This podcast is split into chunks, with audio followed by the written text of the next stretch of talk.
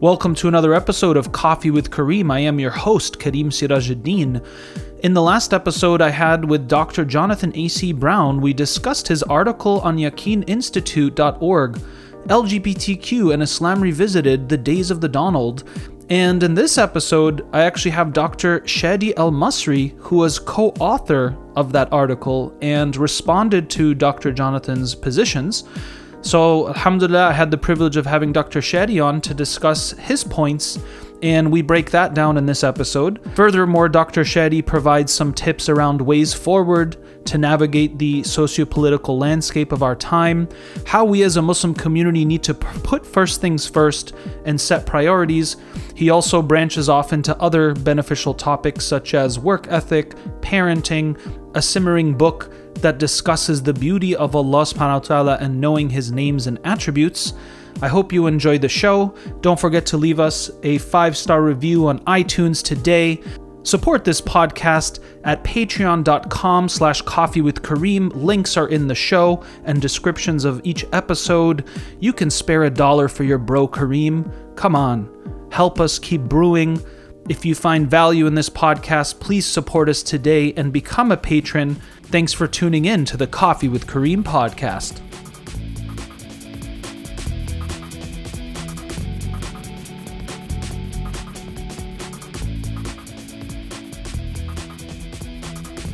Welcome to another episode of Coffee with Kareem.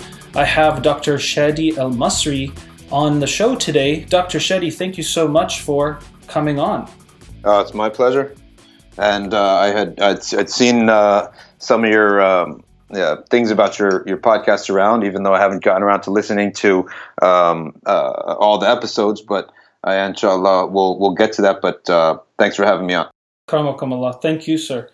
Well, Doctor Shadi, what's interesting is the last episode I, I released, I actually talked to uh, Doctor Jonathan A C. Brown, also a beloved scholar in our community, and uh, he wrote an article on Yaqeen Institute. We'll have the link of that in the show, called uh, L G B T Q and Islam Revisited, where he discusses how to navigate the modern landscape around Muslims and um, the Muslim activism and uh, socio-political activism and the L G B T Q phenomena.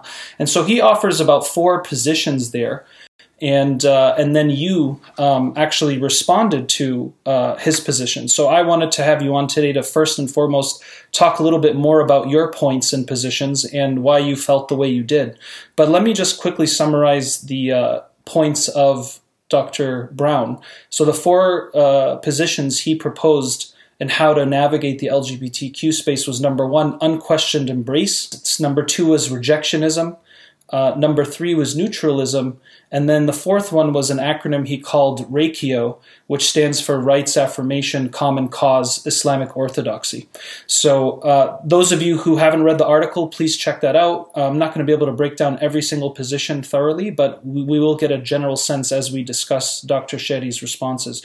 So the first one, Doctor Shadi, was the unquestioned embrace. And, you know, you had a very short and clear response to this, that not only is this point erroneous, um, this position is erroneous, it actually puts one outside of Islam. Um, and, and you made the argument that based on making what Allah has established as haram into something halal is automatically necessitates of a type of kufr, if not an extremely risky situation. Can you tell us more about unquestioned embrace and why that is a very erroneous position and how it could take you out of Islam? Okay, so uh, to start, a lot of people don't realize uh, that uh, it's, it's Islam, like everything else, it has its own set of parameters, right? And it's not just subjective that uh, whatever I want it to be. I mean, vegetarianism is not like this, right? You can't say, well, I eat meat, but I'm a vegetarian. Uh, it doesn't work like that, you know. Um, being a, a capitalist or a free market type or a liberal also doesn't work like this. You can't say I'm a liberal, but only whites. You know, I, my club is it's a liberal club, but for whites only, because all these terms have meanings, right? Likewise, uh, you know, maybe some people haven't. You have to give American Muslims some a break in a sense, because a lot of people have been, uh, you know, born, brought up in the country, and that maybe haven't even been. Um, to any type of class at all. So Islam is governed by the Quran. It's defined by the Quran, right? And Muslims are not a, a race or ethnicity. It's a commitment to a set of principles and an I and I uh, ideas and practices. And Allah Ta'ala is the one who said, "Huwa sammakumul muslimun." He's the one who named you uh, sammakul muslimin. Uh, he's the one who named you the Muslims. So, and sometimes that goes back to Prophet Ibrahim alayhi salam. Some people say that the huwa, he here, he named you the Muslims, goes back to the Prophet uh, Ibrahim alayhi salam. Uh, and others say, no, it's Allah. Either way, uh, the name Muslims is not something we gave to ourselves. It's something Allah gave to people who follow His book and follow His Prophet. So any contradiction of any explicit verse in the Quran or any hadith that is explicit, okay, that has been defined as sound, right, and widespread and repeated over and over, okay, like when the Prophet ﷺ, he has certain things that he said once, or it's transmitted to us from like maybe one Sahabi, and other things the Prophet, peace be upon him, has taught it over and over and over, over twenty-three years. So we could call that a doctrine. It's something we're obligated to believe in. If we don't believe in them, then we can't call ourselves Muslims, right? So vegetarianism uh, has a couple doctrines, like you can't eat meat. By definition. By definition. Likewise, the Quran, the Muslim does not contradict his prophet. He does not contradict the Quran. So if you didn't know something was in the Quran and you contradicted it, then we say Allah is forgiving. Allah doesn't put people to hell on, on uh, you know, um, uh, ignorance. They puts people, He punishes people, or he, we should say, let's just say He takes people to account, okay, based upon what they know and what they actively reject. So if a Muslim has grown up, let's say, in, in the society, and has not come to realize that the Quran itself does give us some parameters on sexuality, we'll say, okay, listen, that's okay. People make mistakes. People don't know everything. And in this society, uh, you know, it's very f- fathomable that a, a Muslim kid who never was uh, given any education on his religion, except that he's called a Muslim, well, to be honest, he might not know that, right? Uh, I'm, I'm being really liberal and and, and type of uh, sort of generous here about it. So, well, now we're making them aware that in the Quran, Allah prohibited, right, to, to act upon pleasure towards the same gender. To have a desire, he, he never prohibited. In fact, we aren't taken to account for desire. You can desire what you want, uh, or not. Sorry, not that's not the right way to say it. People desire what they desire. You're only taken to account if you encourage that desire uh, by acting upon it, right? You, yeah, like you dwell upon it and you act upon it. So for if uh, now that people know that, now that Muslims know that, and the Prophet ﷺ has many, many, many hadiths, and the entire ummah before, I guess, the last decade or so, all of the scholars until now, Uh, recognize the meaning of these verses as being a prohibition on acting upon same-sex uh, uh, attraction, okay, and amongst other sexual attractions that we're not allowed to act upon. Right. So if I understood you correctly, I want to summarize each f- segment you, you give here. So you're saying that sometimes, and it's most likely the case, especially in, let's say, Muslim communities in the United States, where we just didn't have the right in education, you know, so we didn't have that knowledge. And therefore, if I was somebody who never graduated beyond, you know, Sunday school Islam, then, and I think, well, everyone around me is telling me, you know, this is acceptable, and I kind of go along with the with the group, that that young teenager or college kid may not necessarily be, oh, this person has now left the fold of Islam because they just didn't know any better. They just went along with all these other Muslims who were telling them, oh, this is this is okay. In my experience in the past, when I when I started uh, uh, really being getting exposed to people again after having been away for a while and sort of been in a cave, in a cocoon, uh, I was uh, you know sort of just shocked, just shocked by a lot of things that were going on and being said. And after having lived now a couple you know years with people and interacting with youth, um, I didn't say, and I don't say any of my beliefs changed or that I tolerate anything more, but I'm a lot more patient and willing to, uh, you know, give excuses to people and see that the reality that people are, that many people are facing is very different than the reality of the minority of people in the world or in America or in the West that have, Allah has blessed them with the ability to be around Muslims from, from birth. Even I wasn't around practicing Muslims from birth, right? Uh, not even my bulk of my childhood wasn't, right? My, in, in my, around the age of eleven, we learned that some, there's something called obligatory prayer. Before that, we thought it was just a blessing that you did it before an exam or something. So, so I'm, I'm a lot more cognizant that people are, are coming from completely different backgrounds and completely different experiences. That doesn't change that I still believe that there are principles that are non-negotiable, but the but I'm a, I'm a lot more willing to, you know, recognize that people have these uh, these situations. So yeah, maybe people, you can't assume that everyone knows even the most basic things. Which which to me, I'm thinking about myself. I'm thinking about this. I'm like, this is insane. You know, the world that we're we're in right now is insane. But once you're in that world, your beliefs don't change, but your re- recognition that people are living such different and such um, completely different lives that you have to be a little bit more, um, uh, you know, softer spoken in the way that the you, you transmit this, because sometimes they truly are innocent, right? And some of these people out there uh, that that are pr- promoting some bizarre beliefs, I I would say that, you know, uh, I would give them time of having heard the message, discussed it, understood it, before I really would, you know, get upset and get angry, right? Be, because that's the point I'm at right now, because I've seen so much, um, you know, I would I would call it trauma, and I would I would the way that that levels of of sort of being part of a religion and being that ignorant about it, and then being faced with uh, a, a society that's going the exact opposite way, right?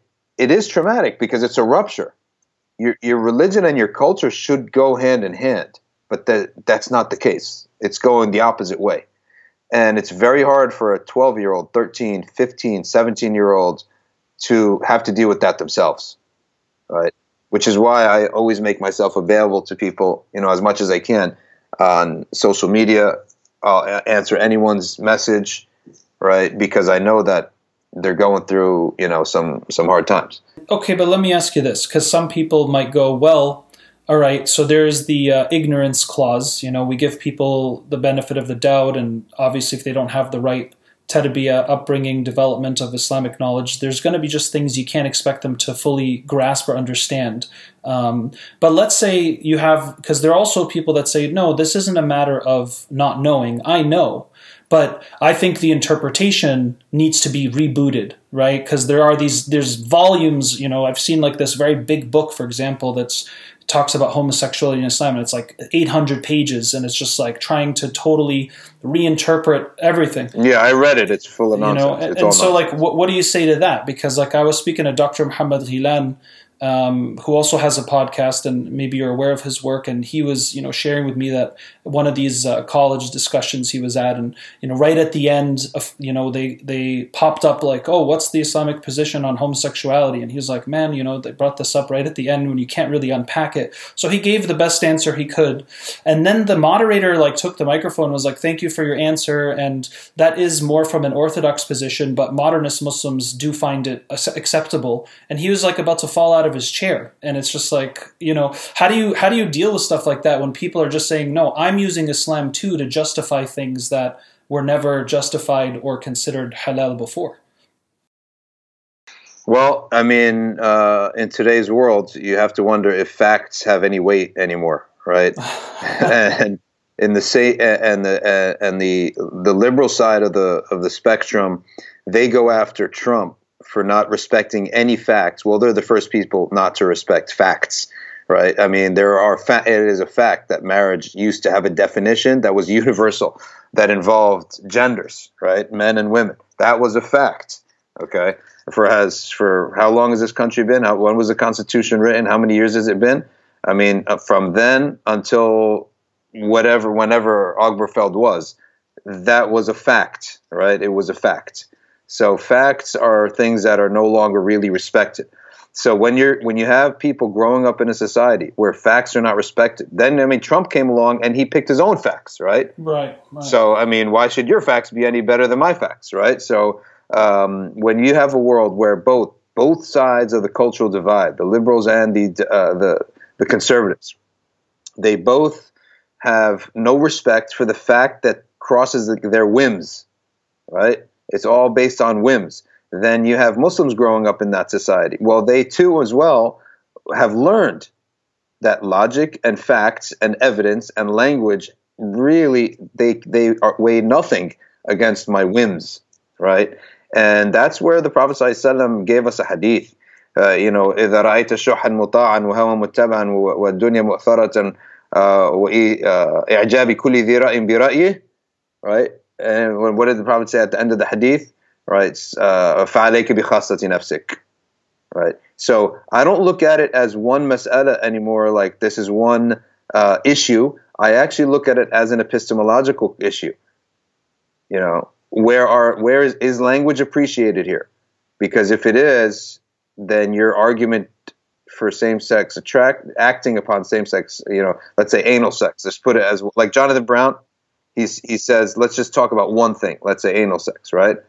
Uh, whether for, for male or females, it is not going to, to fly. The, the evidence is all against you. Same-sex act, uh, acts are, are not going to fly. In the Quran, it clearly says, right, that uh, do you desire the, uh, the take your passions towards men, right, with the exception to women, right? So um, there really, there's no wiggle room unless you, what they call torturing the text, okay? So that's what they do. And so my point is, look, it is an epistemological thing. I don't think that you guys care about facts anymore, right? And language and methodologies. So I don't even know if it's worthy even talking. Well, let's try, let's check out the second position that you um, responded to in that article, L G B T Q and Islam Revisited. So the second position was rejectionism. And the way Doctor Brown um, framed it was, you know, that there are there's going to be a group of Muslims that just say, look, this is, we don't want to have anything to do with this movement, and um, let's stay away from it. Um, and sometimes that can be done in a peaceful fashion or even a harsh fashion. And uh, you you kind of responded to that, and I'm not giving Doctor Brown all his due. So again, let's let's read the article, those of those who are listening. But basically, you responded by saying that um, when it comes to this position, Um, just because we don't accept activity that we know is haram according to Islam, that is not in any way, shape, or form synonymous with we have to hate them and oppress them or harm them, right? But rather we have to um, support um, any cause that is not uh, leading to a contradiction in our own principles. And you gave the example of, like, you know, if you knew there was a, you know, a homosexual starving on the corner of your neighborhood, it would be an obligation for you to feed him. It doesn't matter what his sexuality or religion is. It's about being human. Mm-hmm. So can you kind of clarify for this, how do we know the line between taking care of humans and creation, which is an Islamic obligation, and when we can't go further than that? Because, as you said, you know, political and religious beliefs are supporting and uh, feeding off of each other. So how can we at once help L G B T Q uh, as a movement, yet still say, as Doctor Brown was arguing, you can do this for political and social benefit, but you have to make it very clear that we morally don't accept this type of activity. H- how do we even reconcile that? Okay, so there are, I see two things here. The first thing is m- most people, from my experience talking about the L G B T, they conflate two things. The one is the protection. It's really maybe three things. The protection of their sort of right not to be abused, right? Not to be attacked, not to be cursed in the streets or whatever, right? Uh, that's one thing. Uh, the second thing is the state any statement on the morality of the thing, and the third of uh, and the third thing being the advocacy of their rights to you know ha- have let's say what they say like, like dignity and marriage and if social acceptance, et cetera, et cetera, et cetera, right? So what where we go, where we can go is the first the first one in that listing, where many people misunderstand this. They think, oh, because you're against what they do, therefore you're also don't have a problem with them being, you know, abused, killed, uh, you know, attacked, whatever, right? So that's where it's always like shady. It's like uh, uh, confusing for people because we don't stand for that. I mean, I don't stand for the Trinity. How does that mean that? Does that mean that I'm a, I'm I'm out there to, to to attack Catholics, right? So why should that assumption be made? So that assumption is often made. I get to feel it's made unfairly, right? To to suppress any discussion, right? So that's one thing. The second thing is uh, the morality issue, which I don't think that me and uh, Brown, uh, uh, uh, Doctor Brown, in the paper had any uh, differences on. The third one, the third one being to support their rights. Now, you, in Islam, legality doesn't matter where you are. It doesn't matter whether the reference point is Islam. It doesn't matter whether the reference point is the Constitution. It doesn't matter if it's the private sector, right? If you support something morally, you support it wherever you are. If you don't support it morally, you don't support it wherever you are. So you don't have one morality at work and another morality at home. You might have one outfit at work, right? Like I, you're not going to go to work with a thobe, right? But if you go to uh, Mecca, you might wear a thobe, right? So that's that's fine. You might not talk about what you talk about in your podcast if you were, you know, at Staples making photocopies, but you know, you'll talk about it with your friends over coffee. So that stuff is fine. You can wear different hats at different times. لِكُلِّ مَكَانٍ مَقَالٍ. However, there, a Muslim does not have two moralities, right? He doesn't have a morality on Capitol Hill and a morality in the masjid. He doesn't have truth and falsehood in uh, the masjid and one, a different set of truths and falsehoods at work. Okay? So the idea that uh, Allah t- tells us in all stages, وَتَعَاوَنُوا عَلَى الْبِرِّ وَالتَّقْوَى وَلَا تَعَاوَنُوا عَلَى الْإِثْمِ وَالْعُدْوَانِ. So come together, unify. And and what do they say? Um, stand in solidarity, right? Isn't that their phrase? Stand in solidarity, right? Well, what is a, that's like ta'awun. I think so, the idea of solidarity is one of the best translations of ta'awun, right? So Allah tells us, ta'awunu ala al-bir wa taqwa. So stand in solidarity or support or gather, right? For that which is considered by God and His Prophet to be good, okay? And considered by the believers to be good and pious, okay? It's based upon some evidence, based upon some piety. So uh, for that reason, right, uh, we cannot separate our truths and our moralities. It, the moment we do that, let me tell you, the game is over. The moment you do that once, you are literally, you have gamed over, okay? Because you've set the precedent that this could keep happening over and over and over. And I said many times, because Uh, when a couple incidents happened against um, uh, gays and homosexuals, Muslims were putting up crescent moons with the rainbow flag on them, okay? So I said, all right then, what happens if there comes a day where an extremist Muslim group, right, co- goes into a Satanist, you know, uh, or whatever they call their places of gathering, and shoots them up, right? What happens on the day where the where Satanists become in society totally morally accepted, right? Not morally, even socially acceptable. What happens when it starts to be cool, right? So, and then all of a sudden, uh, some extremist Muslim comes and and and fires at them and kills them. All right, are you? What are you going to do then? Well, you're setting the precedent now, right? So you would, by your precedent, you'd have a crescent moon with some horns or something, right? So the, my point is that uh, the Muslim's truth and morality has to be one. Even if he is wearing different hats in different places, and sometimes you don't say all the truth, you're not obligated to say all the truth, right, all the time, but you don't contradict your truth. I mean, when I go uh, uh, and I'm an assistant coach in a soccer league, And I have friends there that I see every Saturday. I mean, like, we don't hang out. Besides Saturday, we see each other, and we see each other at practice, and we hang out, right? And we chat, and we like sort of like each other's company, I guess, right? After a couple years of being on the same team. Uh, but you you think I'm talking dawah? Like, do you think I'm going in a thobe? Right? And he's like handing out pamphlets every Saturday.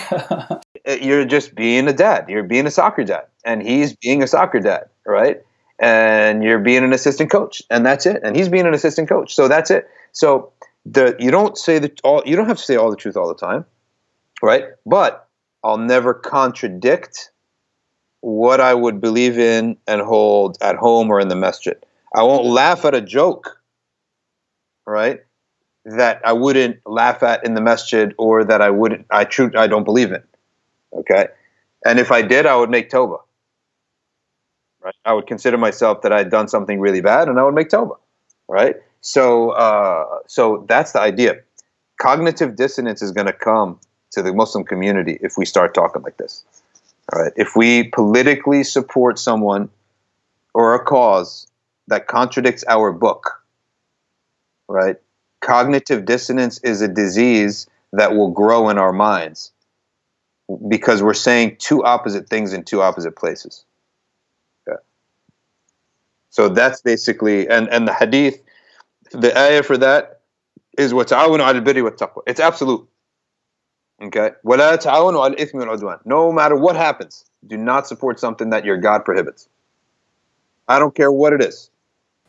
So for like the example in the Seerah, where some of the non-Muslims wanted to kind of compromise, like, hey, you worship our gods for a year, we'll worship your God, and, you know, let's all benefit from, you know, making some money here at the pilgrimage. That was something that actually happened, and the Prophet ﷺ was not allowed to do that. Yeah, was not allowed to do that. And, and by the way, we have to study the bad and the forbidden as much as we study the good and the recommended and and all those things that, which we love. Like, we love to be a people of charity. We love to talk about that. That's great. Why is it that we have to study what we cannot stand for? Because you may accidentally, if you don't know the bad, you may accidentally commingle and mix the good and the bad, therefore nullifying your good. Okay, and the Prophet, peace, uh, Hudayf ibn Yaman is the one who said, the Sahabi who said, everyone talks about the good, but I ask about the evil, right? I want to know about what's evil, because that's what I want to avoid, okay? And, you know, the best offense is a good defense, okay? And any time, I mean, you look at the, it's N F L season, right? It's like week three, okay? Look at look at what they're all saying. If you're sputtering, if your team is not moving, what's the first thing that a coach does? Go back on defense. Start playing defense, right? If you're just not getting wins, you don't know what's going on, right? Go to defense, okay? Uh, work on the defense. Likewise, when Muslims need to develop and need to kick it into a gear, and, and things are not, you know, turning out the way we wanted them to turn out, what do we do? We go back to the books of law and the book of doctrine, and we get back to base, basics. And we submit to what Allah has forbidden, right? Uh, uh, and told us to not believe and not to do. Okay, so I mean, these things are these things make you make people think, oh my God, it's just talking about prohibitions and hell. Well, listen, right? It's not something that we're talking about every day, right? It's just that some people in the community have passed on certain barriers, and we have to say, oh, hold up, don't pass those barriers. Just like the Prophet, peace be upon him, said, there is uh, likeness of a people. Some people are at the bottom of the boat, and some people are at the top of the boat. The people at the bottom of the boat, they said, hey, listen, in order to get water, we have to go upstairs. Well, why don't we not go upstairs, right? Why don't we just get water by uh, putting a hole in the boat and getting the water from there and drinking it from there, okay? So the Prophet ﷺ said, if the people at the top of the boat don't stop them, the people at the bottom of the boat, from doing that, then they're all going to drown. So uh, it's not like I sit here and I want to talk about what's haram every single day, but being that certain people have brought it up, right, we got to say, hold on, this is a limit here you can't pass by. Right. And sometimes, you know, certainly when there's too much emphasis of a thing, the natural reaction is to slide over to the other side of the spectrum. So if you always grew up hearing haram, haram, you're never allowed to do, to do, you just get tired of it and you don't want to hear it anymore, right? But at the same time, you're making the point that negation, and we even find this in the Shahada, right? La ilaha illallah. Negation is actually what leads to confirmation. You always have to know the total spectrum. You can't just live with everything that you uh, know you can do or like to do. You also have to know what you shouldn't do and what's harmful, or else you don't have a holistic picture. That's totally true. I mean, you you gotta be completely, um, you have to have a holistic picture. And a lot of people, um, let's be honest, they came to America and didn't know much, okay, about their religion, about their deen, right? And what happened is, what they do know is that you can't do certain things, right? And if you look at, if you study a lot, and I've been writing a, a book actually, which, um, you know, uh, uh, it's taken me a while, and it's sort of marinating. And the book is is called The Galaxy of Divine Love. Mm. And this book, it's basically everything about Allah subhanahu wa ta'ala, right? That for people to really dive into it and really, when you read about the about Allah Ta'ala and His attributes and His names and Himself, you find in it generosity, generosity, generosity, like twelve attributes of generosity. And then like one attribute of firmness. Mm-hmm. And then like thirteen different shades of forgiveness. Mm. And then one, like Sari'ul Hisab, right? Speedy in His judgment. And Shadidul Iqab, right? And then you keep going, different shades of His creation, how He creates, right? And then one thing about how He gives death as well. So the bulk of the attributes that Allah has uh, revealed to us, I would say like more than seventy-five percent, more of three than three out of four, like more like eighty-nine point nine percent, ninety-two point eight percent are all on the beautiful side of the spectrum. Yeah. And very few are on the shadid side of things. So if it, the Islam that we pass on to our children and in our communities should likewise reflect that. No. Just like every surah in the Quran except for one is begins with Bismillah ar-Rahman ar-Rahim, even though Allah has many more names than that. He could have chosen to choose different names before every surah. Exactly. Right? But He chose Ar-Rahman Ar-Rahim. The Prophet Muhammad sallallahu alaihi wasallam, you know, his name literally means you can't stop praising the man. Sallallahu alaihi wasallam. And yet Allah says, وَمَا أَرْسَلْنَاكَ إِلَّا رَحْمَةً لِلْعَالَمِينَ. Even though He could have been Huda or Nur or yeah. a bunch of other things. But still Allah saying, you're the Rahmah to all that exists. And it's beautiful. It, it is beautiful. And subhanAllah, the thing is that um, when you look at the Prophet, peace be upon him, it's the same thing. It's the same thing. It's like uh, generosity to his companions, forgiveness, overlooking, j- smiles. It's like a list of like ninety uh, incidents that are all generous and kind. And then one incident in which he had to take a stand. Right? And so if, if our Islam doesn't reflect that percentage, then you're going to have people who really can't stand it. And I believe that those types, those realities, are the ones in which the Prophet ﷺ said, the deen in, will be to people like holding a hot coal. Okay? And and the reason is, is that you've given no nur. There's no nur. There is no dhikr. There is no sa'adah. There's no happiness. Quran tells us, uh, فَبِفَضْلِ اللَّهِ وَبِرَحْمَتِهِ فَبِذَلِكَ فَلْيَفْرَحُوا. They should be happy. Right? And we've inherited a type of religious culture where celebrations are like forbidden, right? It's unbelievable, right? There's like, you don't want to be happy. It's like, you don't get this, like the soft power of this psychology. And the Prophet ﷺ one time, some people were singing, and it was like shortly before an ensuing battle with the enemy, okay? And, uh, or they thought that there was a battle going to occur. And some people were singing, you know, some of the, the youth were singing some song. And some Sahabi said, stop this, we're about to have a battle. And the Prophet ﷺ said, leave them, because when the enemy hears this, it strikes their hearts where the swords can't strike. Right?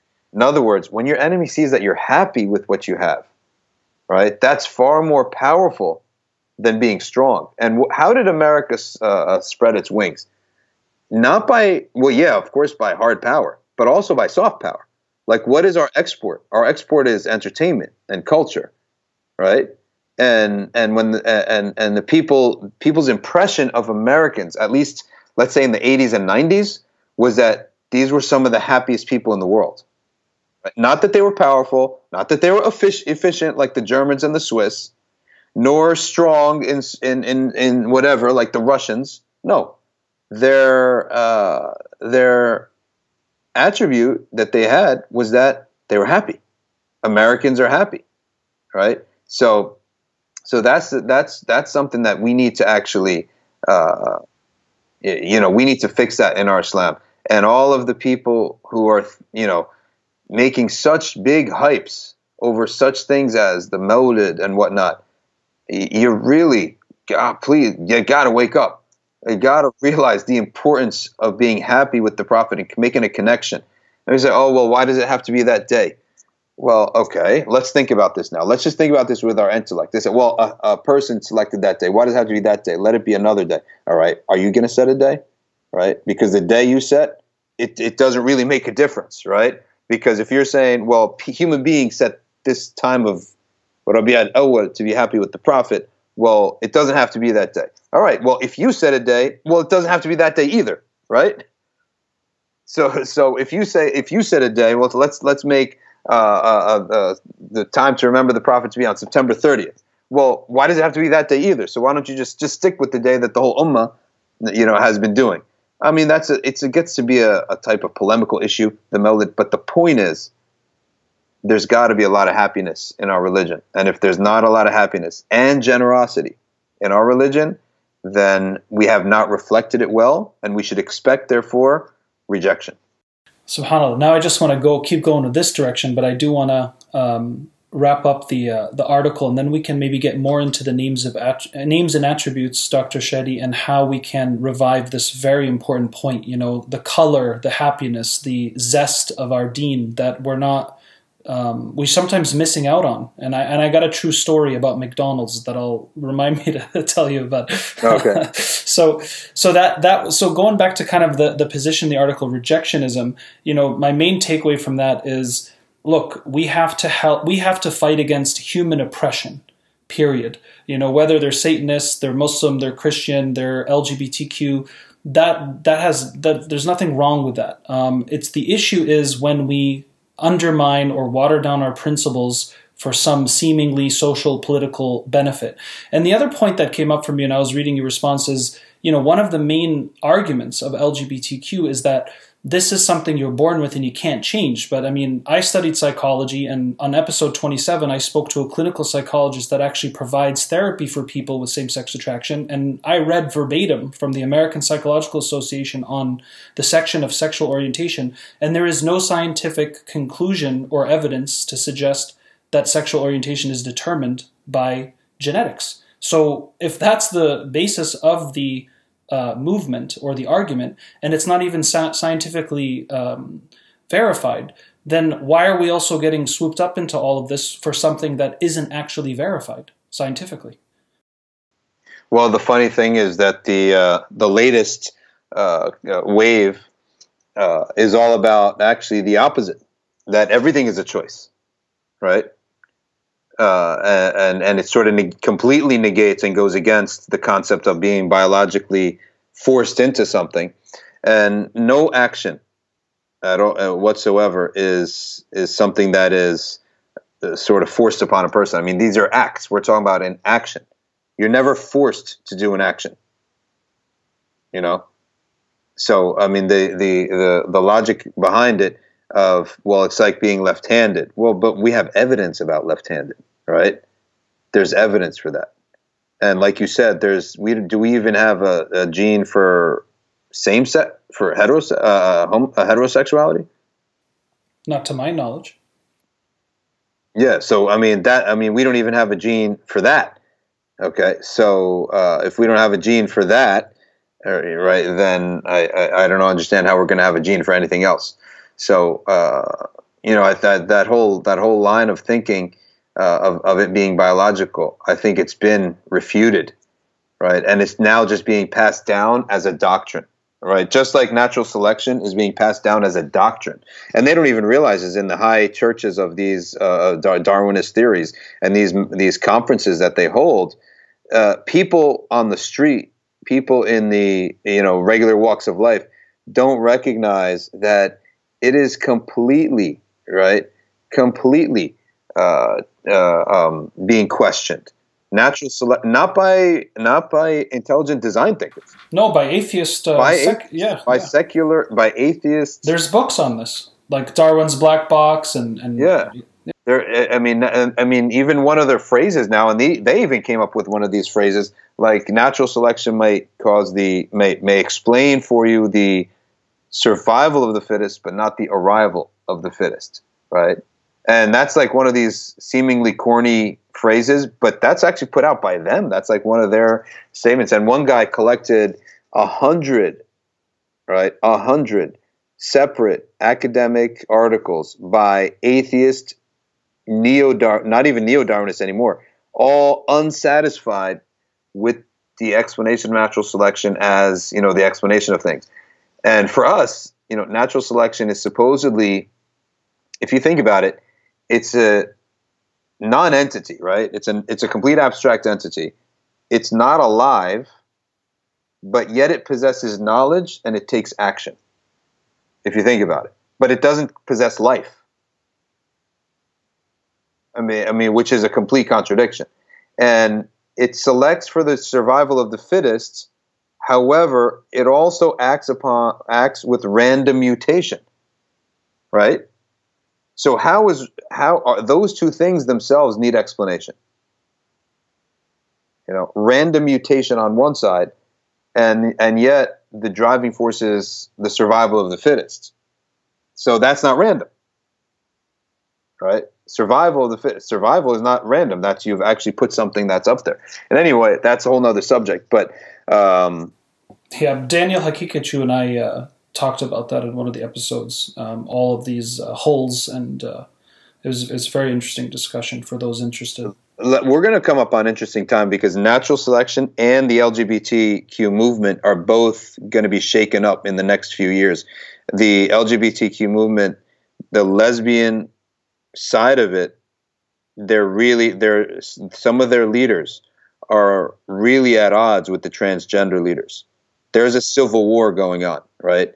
And and we're going to be like the person just sitting back and watching because um, there is a war going on. And I was checking up on some of these, you know, more niche uh, um, uh, websites that, you know, people from these spectrums, you know, read. And it's vehement and it's getting nasty between the L G B T and the uh, and the transgender. I mean, the lesbian movement and the transgender movement. Yeah, I wasn't aware of that. So what's the what's the big beef, basically? Well, the beef is that the lesbians, the basis of the les uh, uh, uh, uh, of the lesbian movement, right? Very much like the basis of the feminist movement, is heavily grounded in, in being a woman. Mm-hmm. So they're taking offense with someone who's actually not a woman and saying he's a woman, right? And then, right, if that person says they're a woman and then but they're straight, they want to box them in as homosexuals. So if you're a guy, like let's say you're a dude, and then you're saying, well, actually, I'm a, I'm a woman, right? And then, but I'm still straight. So I'm a woman now that's a transgender woman who likes men. Well, they want to say, you're not one of us because you didn't go through what we went through as girls, right? You're a guy who's gay, right? Who's dressing like a woman or behaving like a woman or whatever. So so it's really the L G B T, uh, the lesbian side of things, they are grounded in femininity. That's really the root of it. And for someone to to then uh, claim otherwise, right, uh, is, I guess, bothering them, right? And it's funny because I have a friend who's a Muslim. He's a convert. And this is actually one of the most hilarious things. I mean, I was laughing when he told me. So uh, he's a convert, and he has two aunts, and these two aunts are lesbians. Okay, and they come over, and uh, uh, they're they're old school, So they don't push their lesbianism on him. They're just lesbians in themselves. They don't care that, that you know, to, to, to, to bring it up every two seconds. So, but the Republicans, and they can't tolerate any of this new transgender stuff, right? And they were saying, listen, uh, uh, we can't tolerate this new stuff. We're just old school, right? Right. Traditional lesbians, right? So here you have now curmudgeonly old women who are lesbians, right? And they're old school and traditional and conservative, right? And to them, this stuff is all a bunch of nonsense, right? So it's just funny to, to see like how, you know, these people who are just destroying all forms of tradition in the past are now viewing themselves as um, uh, as traditional, right, and old school. Right. Yeah, it's very interesting. So to, to kind of wrap up the uh, article, um, you know, I'm going to jump to the section, The Way Forward, where you provide a couple of tips. The first one is respectful disbelief and non-support. And what I took away from that is, is that we have to um, respect other people's ways of life, but um, that doesn't uh, necessitate changing our beliefs in order to feel like we fit in. And you use the verse, Quran chapter six, verse one oh eight, do not curse those they worship besides Allah, so that they do not curse Allah out of animosity and with ignorance. And so you said, we have here a policy given to us by Allah subhanahu wa ta'ala, la ikraha fid deen, of course, and this is what informs our above position of withholding support while neither oppressing nor insulting. Yeah, I would, I would um, say that I wouldn't necessarily respect the way people live. I mean, some ways people live, I have no respect for it. I might respect them because I'm a, we're taught to be respectful people. Likewise, when the Quran says, don't curse the idols, he's not saying respect the idols. Right. Just don't curse them or attack them. For a reason, right? Because it's going to be reciprocal. Right? They will then curse your God. Where, and your God is true and theirs is false.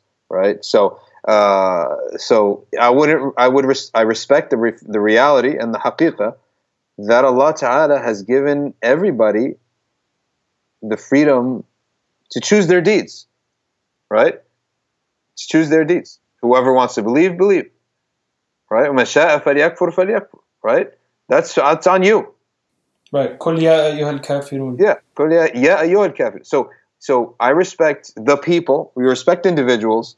I don't necessarily respect all the choices they make, right? Because in that is a sort of acceptance, moral acceptance. When I say I respect that choice, no, I respect that you all, uh, you have this. This life is a free world, right? You you can do what you want. I respect that reality that Allah has given everyone. Right. So basically, the free will principle that you can worship what you want to worship. I worship what I want to worship. Exactly. But that doesn't mean, yeah, it doesn't mean they're on the same playing field, so to speak. Yeah, exactly. I, I have my opinions on those. But we are people who live in the same, you know, cul-de-sac maybe, right? And same uh, world. And we, we're not going to be able to actually go on living like this if we're not, you know, hurling curses at one another. And that's what Surat al-Kafirun is saying, okay? Like, uh, you you worship your, your thing, you do your thing, right? And we'll do our thing. Doesn't mean I approve of your thing. Right, but we approve that everybody has the space to do their thing and Allah will judge. Because th- this is a very important point that you mentioned, is that everything that we understand has to be in context of our origin and our return, and that there will be an, a day of accountability for everything. And this has to influence how we act and think now in the present. Totally, totally. We're, we are judged by everything. There is, we're not just judged by uh, what we think Uh, we're going to be judged by it. We're going to be judged by our political stances. We're going to be judged by, uh, you know, we're going to be judged by our, our, our, our the what we the jokes we laugh out at work, right? What we say at work, the contracts we agree to at work. We're going to be judged by everything. So we have to stay consistent. And by the way, this is extremely important for mental health. Like cognitive dissonance is uh, happens because of this, because you have to live two different lives, right? Which I it, it, I'm very sympathetic. Right, to many Muslim youth who suffer from this from the other another angle, which is not what you're talking about, but it's another angle of them actually having same-sex attractions, right? And and and we say about that that yeah, we say that's a, that happens, and it's a test. They say, well, well, it's a test. Is it a test like men looking at women? No, because a man can get married. So the test of a man having sexual attraction to a woman or a woman to a man is a temporary test because both can get married. Right, but but once you're married, though, Doctor Shadi, it's still a test for men and women because you could still desire other women and or other men while you're married, and shar'an, that would be something you can't engage with. That's totally true. And uh, and also, I like to give the example of blindness. It's a permanent test, right?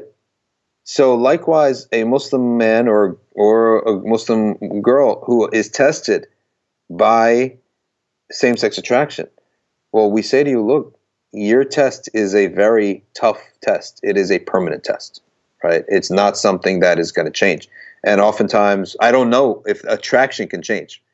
I really don't know if that can change. Allah knows. Well, there is, there is data that, yeah, suggests it can. It can um, change. It, good. Okay, good.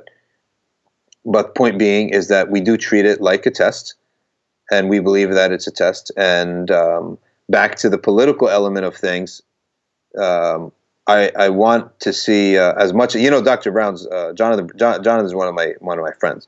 And anytime he's in Jersey, we hang out. And whenever I'm down in Washington, I try to call him up and we text on a regular basis. Uh, and he's someone I have a ton of respect for his work on Sahih Bukhari and pretty much all his work. I mean, pretty much all the, the work he's done. And he just actually texted me recently to uh, really just today. Um, I was telling him how gorgeous the autumns in Georgetown are. Uh, because I lived there for two springs, I, uh, falls, two autumns, and he texted me back. He told me he just recently finished his book uh, on slavery, which is really going to be exciting uh, to read. But I, I, I wonder uh, what would be his rebuttal to what I had to say, right? Well, why don't we get both of you on and, and get some coffee brewing? Yeah, I mean, I'll, I mean, I'll do it. I mean, but uh, I'm just curious, like uh, when he, uh, you know. You know, saw my rebuttals, and he knew because. But by, by the way, the whole thing that the whole article was like a discussion we had on a bus. Oh, fascinating! Yeah, me and him were on a bus. The bus got stu- stuck. We ended up having like a six-hour trip to uh, from Istanbul to some other city in Turkey, which I can't even remember what it's called. But uh, and anyway, we we ended up talking, and I think this ended up being one of the discussions we had at some point. So then I think he got the idea. You know, let's put it on paper for people to read. So yeah, it's a really it's a really great article. Again, I advise everyone to check it out. The last two points Doctor Shadi shares about the way forward is honesty leads to originality, and number three, avoiding tunnel vision. Yeah. And uh, from what I understood there, honesty leads to originality is, you said, you know, one of the highlights was um, the way forward can only be forged by those who are honest with, about the truth, and they stick to what the Quran and Sunnah says, and they try to live that and manifest it in their society. Yes, they may be mocked, they may be tossed aside, they may be even persecuted, but if we remain steadfast and resilient, uh, the tawfiq and nasib comes from Allah subhanahu wa ta'ala.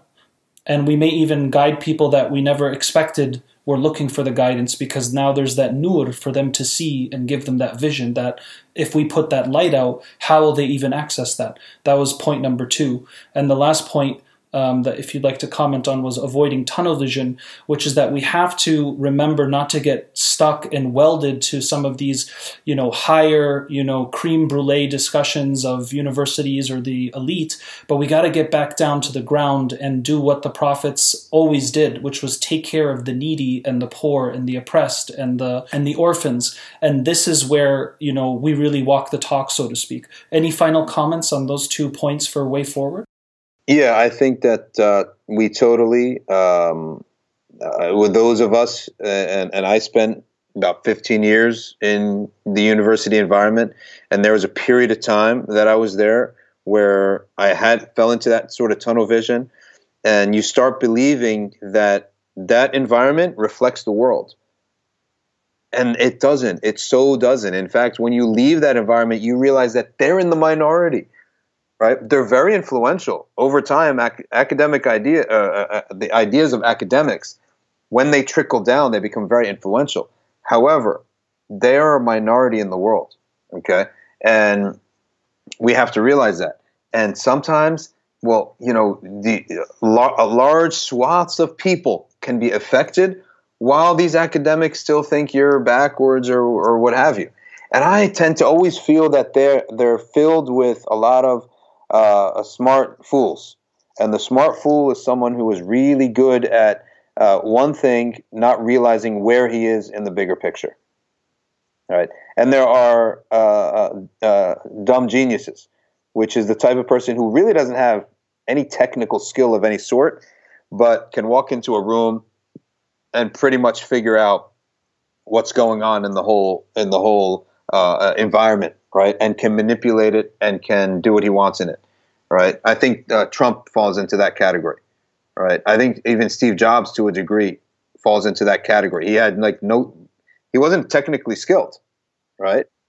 He wasn't tech. He couldn't do anything technically. He achieved no degrees. He has no demonstration of any technical knowledge at all. And what I really bothers me, and this is not all academics, but it really bothers me the arrogance that comes out of a person because, you know, of how steep they are and how, uh, you know, nuanced they are in their field. But I'm thinking to myself, you're clueless about everything else. Uh, point being that that point of that tunnel vision, you, we got to step out of it. And that's why I tend to actually avoid a lot of those environments, because you could very easily get stuck into, uh, get pulled into that type of tunnel vision. Well, r- remind me, what was the second, second, second thing that I said? Honesty leads to originality. Yeah. So invention, the mother of all invention is necessity, right? So necessity, if we keep cutting corners, if we keep removing everything that makes us different, we're going to also remove any potential for innovation in the future. And when I talk about innovation, I mean, innovation is not limited to technology, right? Innovation could, could be in, in a social field, right? It could be in other fields. So we as Muslims, we are really stuck. But, uh, whether it, whether it's our theology, if we believe in God and the Prophet and Islam and Muslims and Quran, okay, then the conservatives who are dominated by the evangelical churches, well, they definitely won't accept us, right?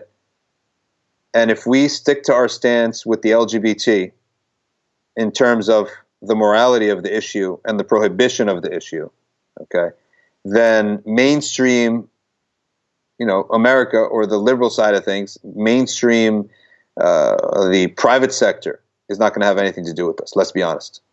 But you got to live and you got to survive and you got to thrive too, right? So we have to, we have to do it. We have to find some way to do it. Innovation, people who change the world, they don't change the world because they came up with one great idea because they're really smart. Neither Albert Einstein, nor Newton, nor Edison, these are all in the field of technology, right? Nor, uh, let's say, in, in the social field, uh, Malcolm X, nor um, uh, Gandhi, nor Mandela, that's in the political field, right? Nor in any field were they just gifted. It wasn't just that. It's, it's micro adjustments every day to hone their craft. Right, micro in the realm of sports, you have Muhammad Ali, you got Tom Brady, you got Wayne Gretzky, Michael Jordan. These greats. Sports you could set aside because there's some uh, athletic ability. It's small adjustments every year, c- coupled with honesty. Okay, and what you end up doing is you climb a hill, and then you climb a mountain, and when you climb the mountain, you can now see the other side of the mountain that nobody else can see. And that's what these great leaders in every field, that's what they are. It's small adjustments. And by the way, it's not a goal to be some kind of great historical figure. I'm just saying that what it is, it's not just something that hits you like a lightning bolt. You're not born with it. These are human beings like anyone else. People like to look at the idiosyncrasies of great people. But that's not the right thing to look at. The better thing to look at is their work ethic, right? So we as Muslims, we got to be honest, and but we got to move. We got to take action. And slowly our action will get better. And we're going to reach points where we make big turns. And soon we will have a community, a thing that is uniquely different, right? That has weathered different storms. But if we go the modernist route, and every time there's a tension between our religion and the society, we just cut that part off of our religion, we will be like... Body with no limbs. a, uh, yeah, you're a body with no limbs. You are effect. You are in. You will just dissolve into the greater society, okay? You will be nothing. You will not be anything that anyone ever writes about, okay? You will not be anything that's remembered that's worth remembering. And the caterpillar is an animal that we can ponder. And Allah gives us all these animals just like He gives us uh, lessons in the Quran. He gives us lessons in the universe. So the Quran is the book of His revelation, and the, the, the universe is like the book of uh, uh, another book of wisdoms. The caterpillar has to crawl out of a small cocoon, very small cocoon. And a, a boy one time, I don't know if this is real or this is a parable, probably one of these parables, he cut the cocoon when he saw that the caterpillar was struggling. He cut the cocoon open so that the caterpillar could get out. Well, that caterpillar stayed a caterpillar and died. It never became a butterfly, right? So the wisdom is that the whole is small, because in the process of the caterpillar fighting and struggling to get through that very small hole, the nutrients all around the head of the caterpillar, they get pushed back. And those that's those nutrients form the wings, right? So uh, we are a people, are we stuck? Oh, we're one hundred percent stuck. Are we in a great situation? We're in a one hundred percent garbage situation.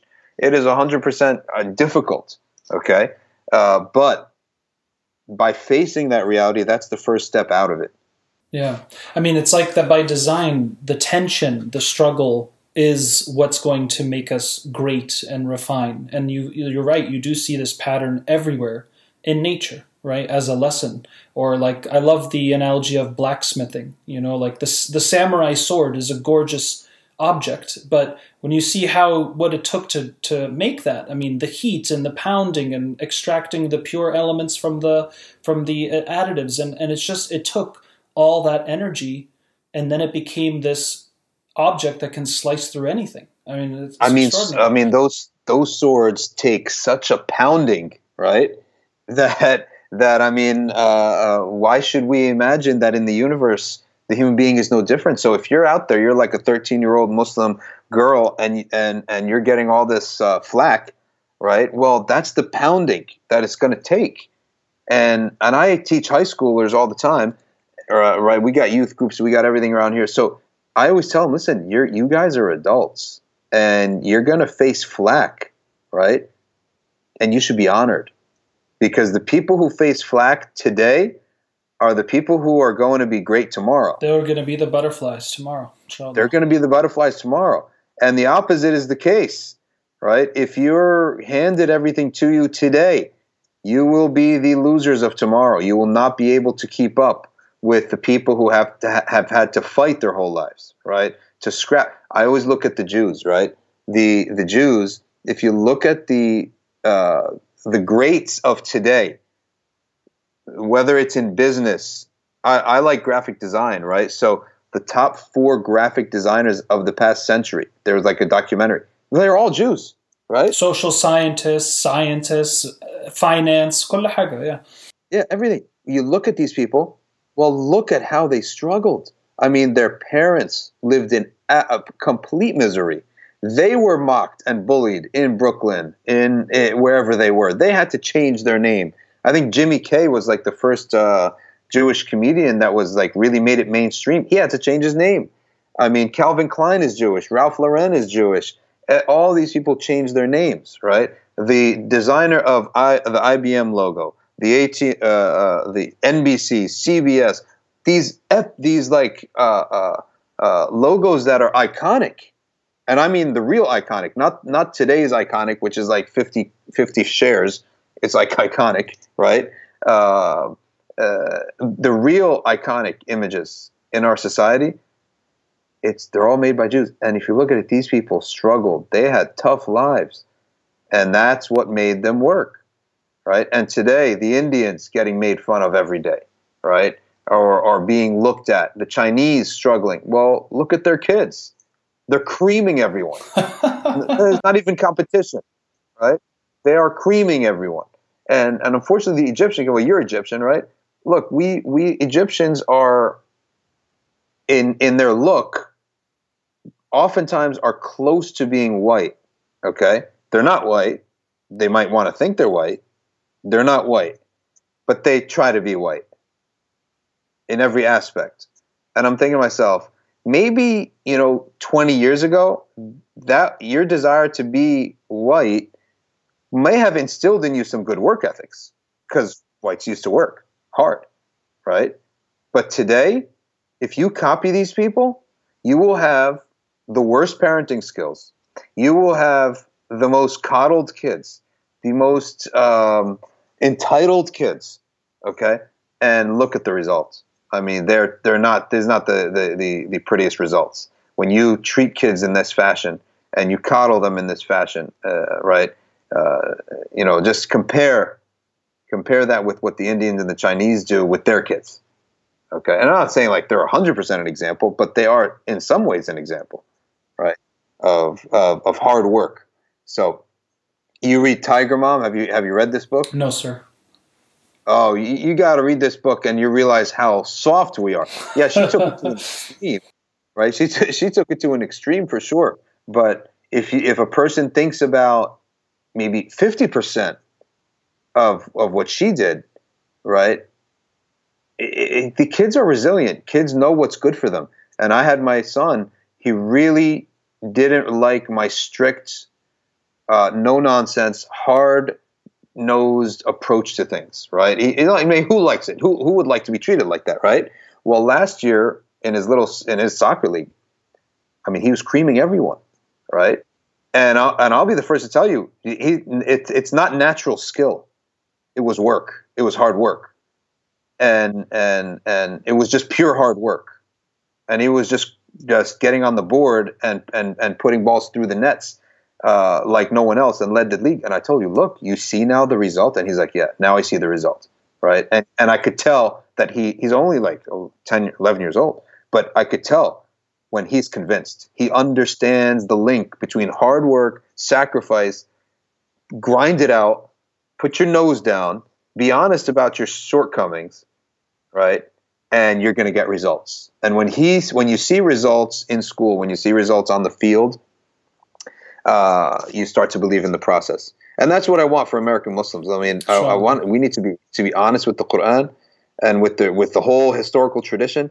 And let's be honest about something else. Do you have a, something else? Because I can keep going unless you want to. Well, I, I, I did I did just want to um, kind of encapsulate one of the messages I got here, because as also I'm also a father, and I struggle with this, is like when to be hard, when to be soft, and you know I, I feel like there's a very as a very special harmony between this hard work ethic, like you said, you know, being disciplined, being tough on your kids, but you also have to have that compassion and mercy, because if you don't, you know, as a Muslim counselor, I also see where you have parents that all they talk about is you have to succeed, and there's this like cold distance between the parents and the kids. Um, and if it's not accompanied with that rahmah, you can actually have other dysfunction as well. They may academically be very strong, but they have intimacy disorders, or they're porn addicts, or they're, you know, um, they don't know how to really love or connect to somebody. They they always feel this inner, you know, critic voice of inadequacy, because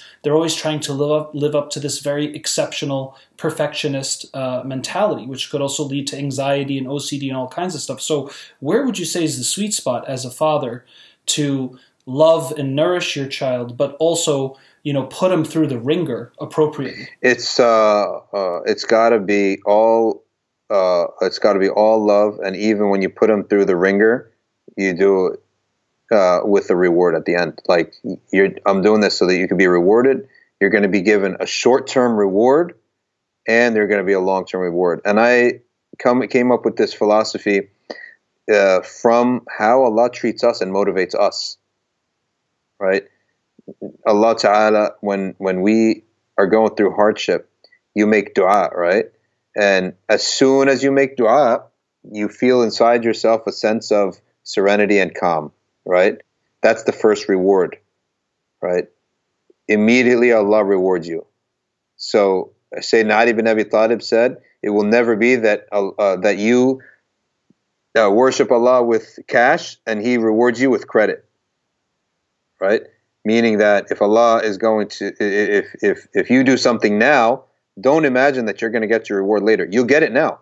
And the now is in the serenity of heart that comes upon a believer uh, when he makes a dua. And we all know this, right? You, you go pray Taraweeh, you go pray in the masjid, you make a dua, all of a sudden you feel so great. You give charity. Or just talking to God quietly by yourself in your room and just being sincere with that presence of Allah, right? Yes.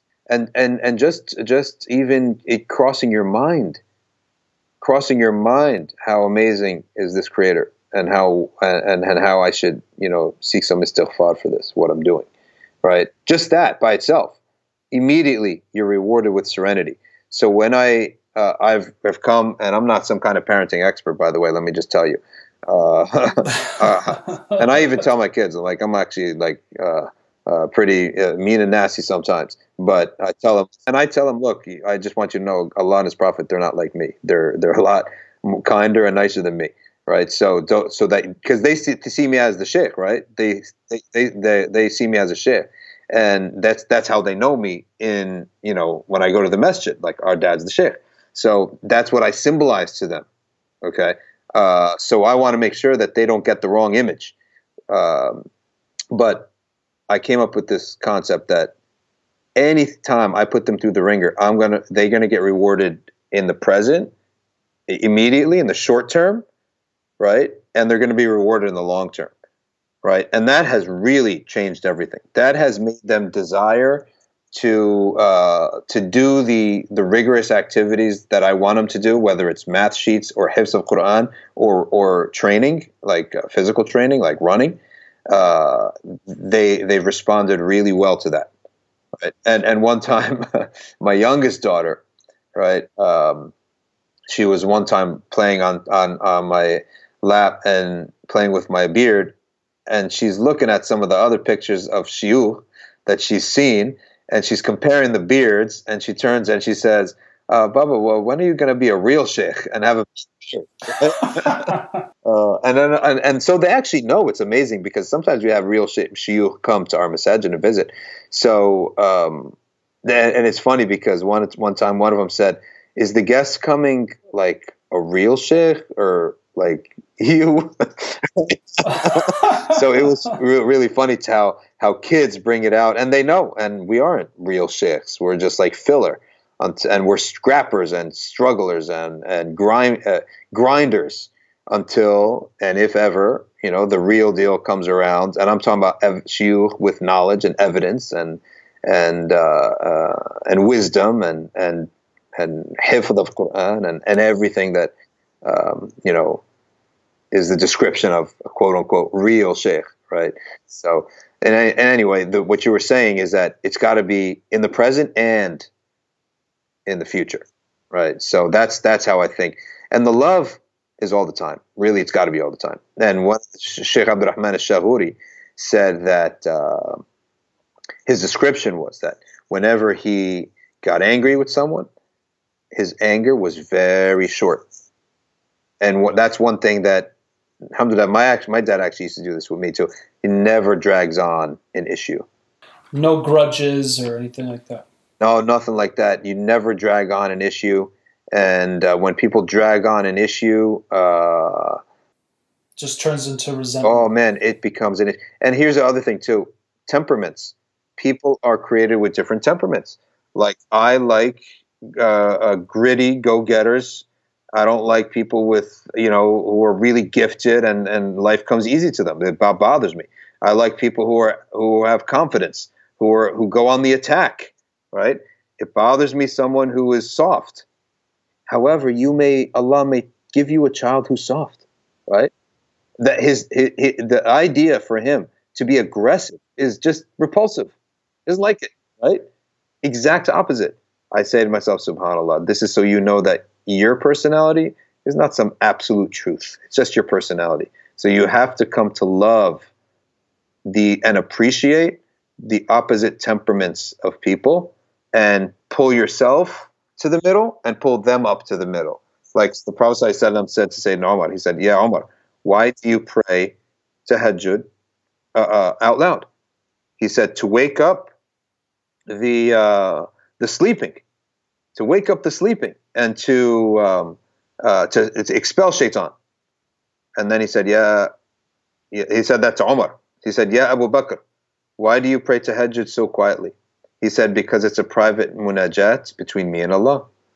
So the Prophet ﷺ then said, "Oh Umar, rate, lower your voice a little bit, and oh Abu Bakr, raise raise your voice a little bit," meaning that human beings are created with temperaments, and for every human being should gravitate somewhat to the middle, right? So that you can relate. What happens if Allah tests you with a child the exact opposite temperament as you?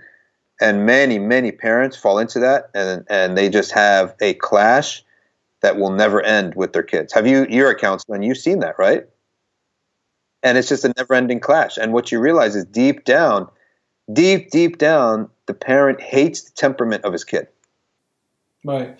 And they struggle to always make them more like them themselves, rather than, like you said, both of them adjusting and tuning into the middle. Yes. And I and I tell them, look, this, look at the Sahaba. There, Sayyidina Umar and Sayyidina Abu Bakr were very different. Sayyidina Umar, Sayyidina Uthman and Sayyidina Ali were completely different, right? Sayyidina Abdurrahman ibn Auf and Sayyidina Abu Dharr al-Ghifari were completely different, right?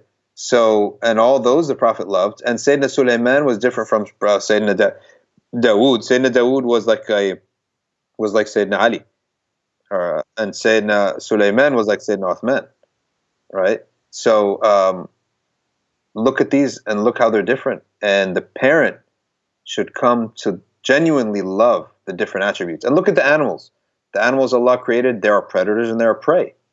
The predator is not categorically better than the prey, right? I mean, some predators, the, so so predators, uh, you know, they're they're exemplary in some respects, and prey are exemplary in some respects, like the buck. To me, the buck is, is a noble animal, beautiful animal. He's not some kind of pushover, but he's not a, a herbivore. I mean, he's not a carnivore, right? And the hyena is a ugly, vicious, filthy predator. So there are some predators that are filthy, and there are some uh, some carnivores that are filthy, and some herbivores that are um, exemplary. Everything that I've ever had to do, I've never walked into any space, any, whether it's the classroom, the masjid, or uh, the rink, or the field, or like like the sporting, uh, wherever, uh, where anyone has looked and said, well, this is the guy who's going to do it, right? I've never had that. In fact, it was the opposite. Whenever I, pl- I played hockey, whenever I got onto the, walked into the locker room, or looked at the, the warm-ups, right? I would see guys pretty much like maybe have a good six, seven inches on me and a good six, seven inches wide on me too. And I'm thinking to myself, how in the world am I even in the same league as these guys? These guys are huge, right? And, you know, hockey's a game of inches, right? And you, you get pushed around. And the amazing thing is that I really looked on, I'm like, I don't even know how I'm in the same league. Why am I even going to try? And but when you when that's why I always say when the rubber hits the road, everything changes, right? Because when the rubber hits the road, I've never failed in any field that in every any endeavor that I went out went after, right? So in hockey, I actually I would come I would come in the middle of the game, and I can't believe I'm actually competing with these guys and outdoing them, playing better than them, right? And it's it's about persistence, it's about smarts. It's about preparing, and it's about uh, not being afraid, right? And and in that field, you know, uh, it, it, sports is, is an awesome field because it tests. It gives you a scoreboard.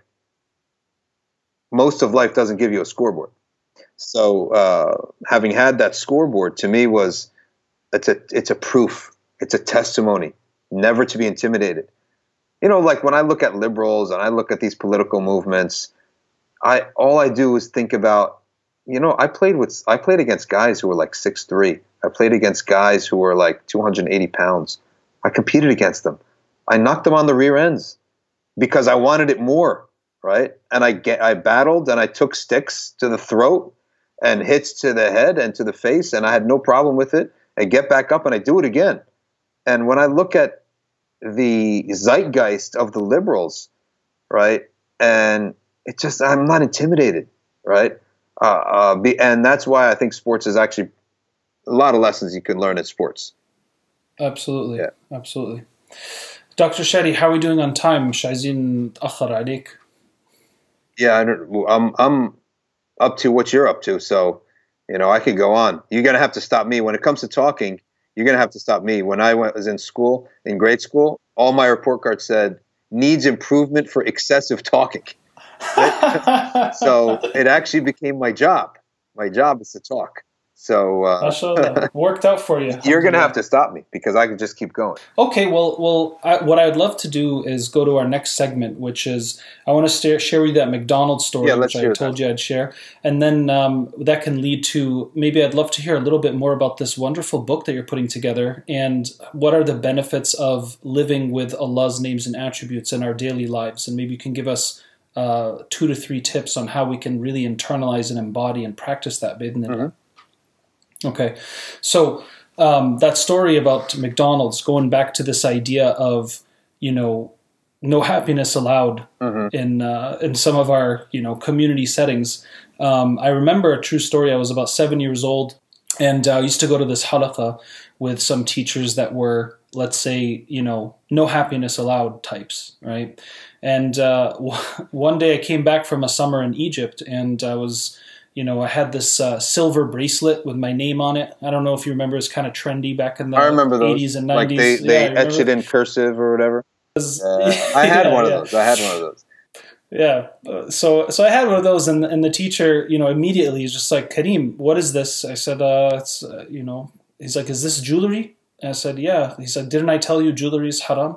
I said, but it's silver. Boys are allowed to wear silver. My grandma got it for me for my birthday. And he's like, didn't I tell you birthdays are haram? Oh, my God. I said, I said, but Sheikh, all we did was go to McDonald's and eat chicken nuggets. And he said, didn't I tell you McDonald's was haram? So it was like strike three strikes, man, in less than ten seconds. But, but uh, you know, that story just kind of reminded me of, you know, earlier we were discussing it's so important to revive this sense of happiness and joy and color in our deen and in our practice. And certainly one of the ways to get there is to truly know and be able to properly conceptualize, if you even want to use that word, Allah subhanahu wa ta'ala. Mm-hmm. Because, you know, I know that the more I learn about the names and attributes of God and how they manifest, it does give you um, a clearer sense of, of how to construct the world. Yep. And if, if, you know, the pinnacle of being a, a believer, you know, is muhsin, excellence, right? Living with this excellence and worshiping God as though you see him, even though you don't, you know, he sees you. You know, how can we love Allah, which is mentioned in the Quran, right? Uh, وَالَّذِينَ آمَنُوا أَشَدُّ حُبٌّ لِلَّهِ, for example, in Surah Al-Baqarah. How do we love God if we don't know his names and attributes? Because mm-hmm. if I told you I'm in love with Maryam, the first thing you're going to say is, what do you love about her? And I'm going to describe her her attributes, mm-hmm. right? I'm not going to talk about all the things I don't like. I'm going to talk about the things I actually like, right? Yeah.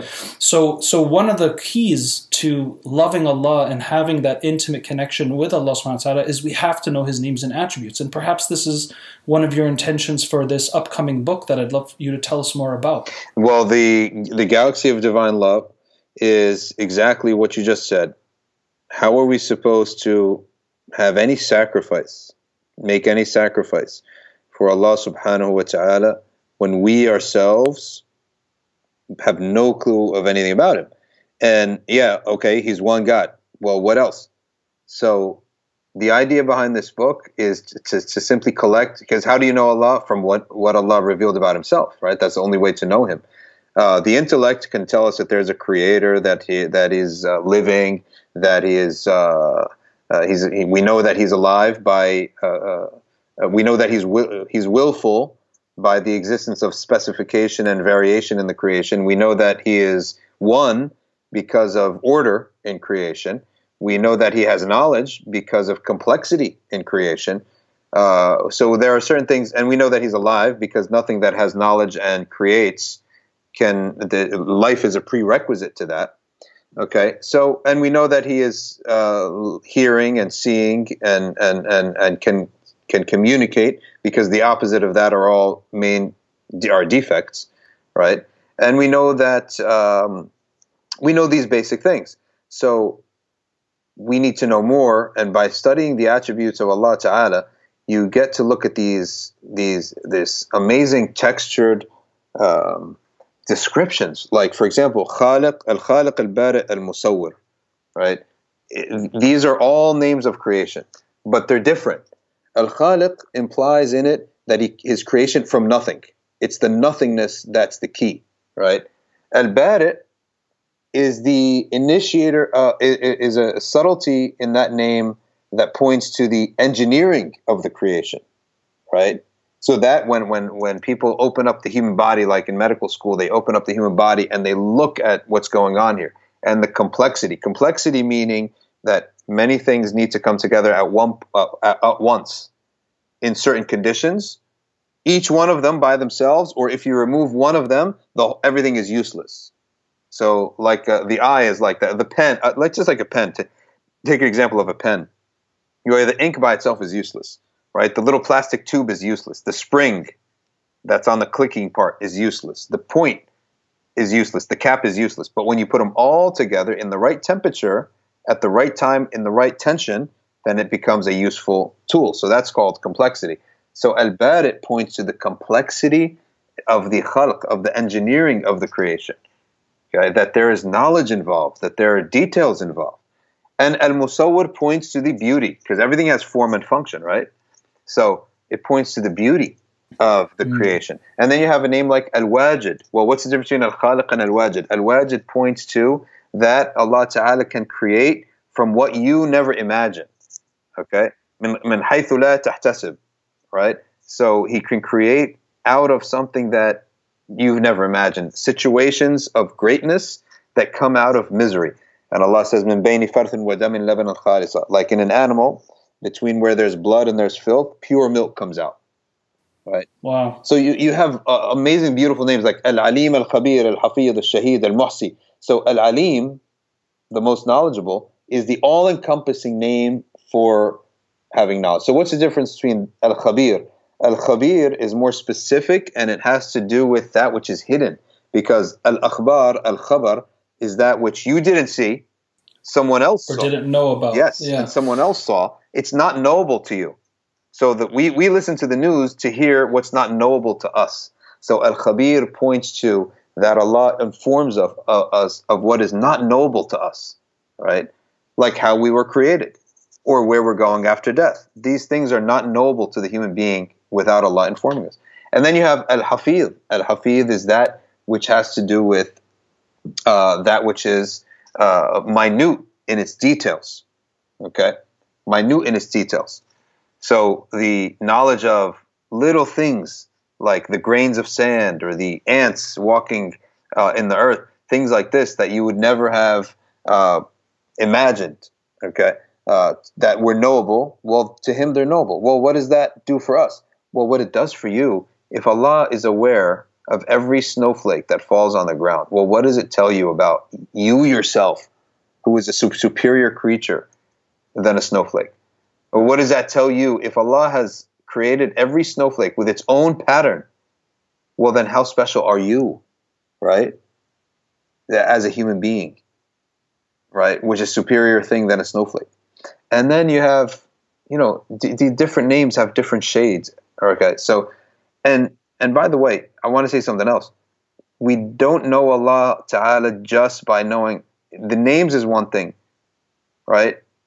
But meeting awliya is something that is non-existent, because the discourse in America, maybe for some whatever reason, it's just not there to say that. But there are in this world salihin, awliya salihin, who, if you sit in their presence, you know that this person has embodied the shama'il of the Prophet sallallahu alaihi wasallam, and you can feel a presence. They are those who have excelled in ibadah. in dhikrillah, they have excelled. And because of the dhikr that they've done, it has affected them. They re- It's almost like, uh, look, if you eat certain foods, certain scents come out of you, right? If you put on certain perfumes, certain good scents come out of you. If you do certain adhkar, it's a, it's a reality. If you do much dhikr, certain aura of serenity emits from that person. If though, if people have strived twenty and thirty years to embody the life of the Prophet sallallahu alaihi wasallam, the akhlaq of the Prophet, you can tell. We call these people awliya by, and it's a suggestive term, meaning nahsabuhum min al-awliya, in, in our estimation. Now, some people say, can you say someone, can you say in my estimation someone's a wali? Of course you can. Why else, how else, why else would Allah describe the awliya to us in the Quran? Every sifa, every description of a believer, right? And all the descriptions of the salihin and the awliya, why have, has Allah given them to us? So that we can identify them when we see them in people. Just like Allah has gave us the description of the kafirin, fasiqeen, munafiqeen. There are three different classes of people, right? The kafir is a kafir, he's your enemy in, in deen and dunya. The munafiq is someone who is the trickiest person to identify. The fasiq, he's a Muslim like you and a mu'min like you, but he's a bad sinner. Okay, he sins badly.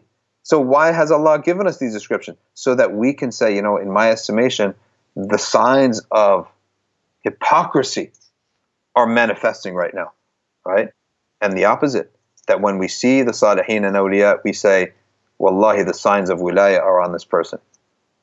And Allah knows best. So that, to be honest with you, uh, meeting the awliya, meeting these people, uh, this, this, it's, you can't, you can't dismiss it as a source of certainty in Iman. So Galaxy of Divine Love, That that book is going to begin with the ninety-nine names. It's going to have in it all of the hadith Qudsi. It's going to have all the, the stories of Musa speaking to Allah subhanahu wa ta'ala. And then it's going to have a section on stories of the awliya.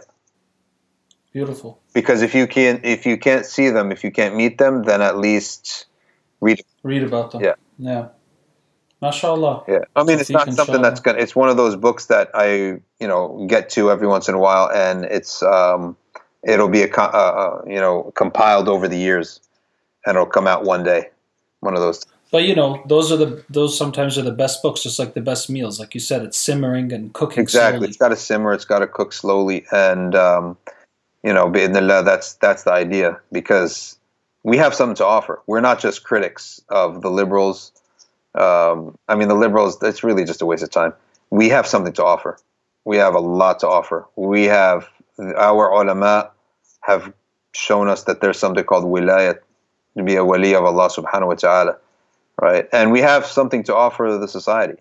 We have the, the power, the ability, the wealth, the motivation to be the most giving, generous group of people in America. And it's not that we are, we should consider ourselves that we are, you know, uh, uh, we should be embarrassed until the day that there are more Muslim-owned food pantries, right, in the cities than there are Catholic food pantries. Mm. Really, we should we should really just uh, think about this. Uh, we should be the most generous people. Instead, what are we doing? We're trying to be accepted. We're trying to be, you know, have more politicians, right? I mean, you want Muslim politicians? Go to Cairo. They're all Muslim there. Yeah. No, it's it's a very interesting point, because because I know some brothers who have done, you know, work in remote places, like in Africa, for example, and this, you know, they go and visit, and they tell they tell me, you know, like the Catholics were have been here for twenty years, yeah, right, yeah. and and they're the ones feeding them and, and giving them toys, and, and this is why they're influenced, right? It's like, and the Muslims are one border over, and they're not here. No, uh, no, you know, no. Um, you know, the other thing I heard you say is, you know, the awliya is a real thing, and it's a sign of Allah subhanahu wa ta'ala. And I've met converts, for example, and, and other people that, you know, when I ask sometimes, you're like, oh, what's your conversion story? It's like, you know, I met this individual, this sheikh or this imam, and the, for the first time in my life, I recognized what a human being was supposed to be. Just like that. No, nothing was said, even hatta. You know, it's just the nur of the person, the presence. It just, you know, other times you meet someone and you just, you feel that tra- tranquility and sakina, and they don't have to say anything. It's that energy coming from the heart, yeah. right? If you want to call it that. And so there is a reality to this, and that's one of the ways that Allah subhanahu wa ta'ala manifests His beauty and His greatness when we embody the hidayah of the Prophet Muhammad sallallahu alaihi wasallam, or any of all of the prophets. The last point I took away from, from your sharing is another powerful mechanism of being awed by the beauty of Allah is studying creation itself. Because I know when I watch these like documentaries, Doctor Shadi, on like how the galaxy works, or, you know, planet Earth and these types of things, you just sit back and you're like, subhanallah, mm-hmm. like look at how, what Allah has done and how He has set all of this creation in this order. And if you spend all your life looking at Facebook and that's all you know, how are you going to tap into that greater majesty and beauty that's swimming, that you're swimming in all around you? You're just not, you're just not seeing it, you know? And, and, and it also gives you that the Muslims, we're not in the minority. We're actually in the majority, because creation is, is on the fitrah, right? Creation has been as it has for forever. In the sense, the sun's been the sun, the moon has been the moon, right? And um, uh, that the trees, the, the, the animals, yeah, the trees, yeah. and we we we are not outnumbered. The the the uh, khalq outside there is on the same path. They are in obedience to Allah Ta'ala. It's uh, it's the disorder is in the realm of the creature that has will. The creature, you know, the human being, is where disorder is at. Everything else is in order. Right. So even it's when we choose to rege- to reject being in harmony with it's, that. Yeah, and it's like uh, uh, everything about the universe is in pure, perfect harmony. If they say, "Well, what about mm, volcanoes and earthquakes and storms?" seems very disruptive. It's not disruptive at all, right? I mean, if you're if you're a little piece of lice and a human in in the hair of a, of a child. And then the dad says, "Hey, son, let's get a crew cut." And then you go and shave off all the hair, and you're that piece of lice that gets caught between the razors, right, of that um, the, of the razor, right, that gave that kid a crew cut. In the little universe of that piece of lice, that was Judgment Day. That was the apocalypse, okay? So we humans, when we look out, and some atheists say, "Well, if God is, if this world is so, you claim that it's all order, then why are there earthquakes?" We say to you, in your view, because you're such a small creature, you think this earthquake is bad, right? This earthquake may be great for the earth. Oh, okay. And then they say, "Well, why did all these people die?" Well, because you built your city on it. No one told you to build your city there, right? So whenever we view nature as being bad, as being disorder, orderly, as being chaotic, as being violent, it's all in respect of to the perspective of the human being, right? In itself, that earthquake may be perfect for the for the earth. The volcano is no different, really, than you spitting up, uh, you know, having an acid reflux, right? You, you, it's the earth like having an acid reflux. It's good for it, right? So. Uh, the point of I'm saying is that uh, everything in nature is orderly. Even if we think it's not orderly, well, it's one hundred percent orderly. And anyth- anything negative is from our perspective, right? Which, and our perspective is uh, really, I mean, what gives it any more worth uh, than anything else? So that's only in our perspective. So, so being out in nature, to me, is so important for us to American Muslims, because the fitrah, The fitrah is something that could be twisted and it could be corrupted, right? And there are ideas out there that are corrupting our fitrah. The internet is the biggest corrupter of the fitrah, right? I mean, you brought up the subject of pornography addiction. I mean, this thing is so so uh, prevalent in the world today uh, that honestly, if you wherever you travel, the internet is there, right? And the, the world today is so connected that I actually believe, my philosophy is that The only real, the, the the idea of disconnecting, all you have to do is take your, you don't have to go anywhere. Just take your computer, right? And, you know, put it somewhere else for the day, and your cell phone, and live offline for the day. You'll feel really disconnected. And it'll be a purifying, uh, you know, habit to do, to get offline, to be disconnected for a couple days, a week, as a habit. Karamakumullah, Doctor Shadi. I don't want to eat all the uh, honey out of the jar today, because I want to have you back on again soon.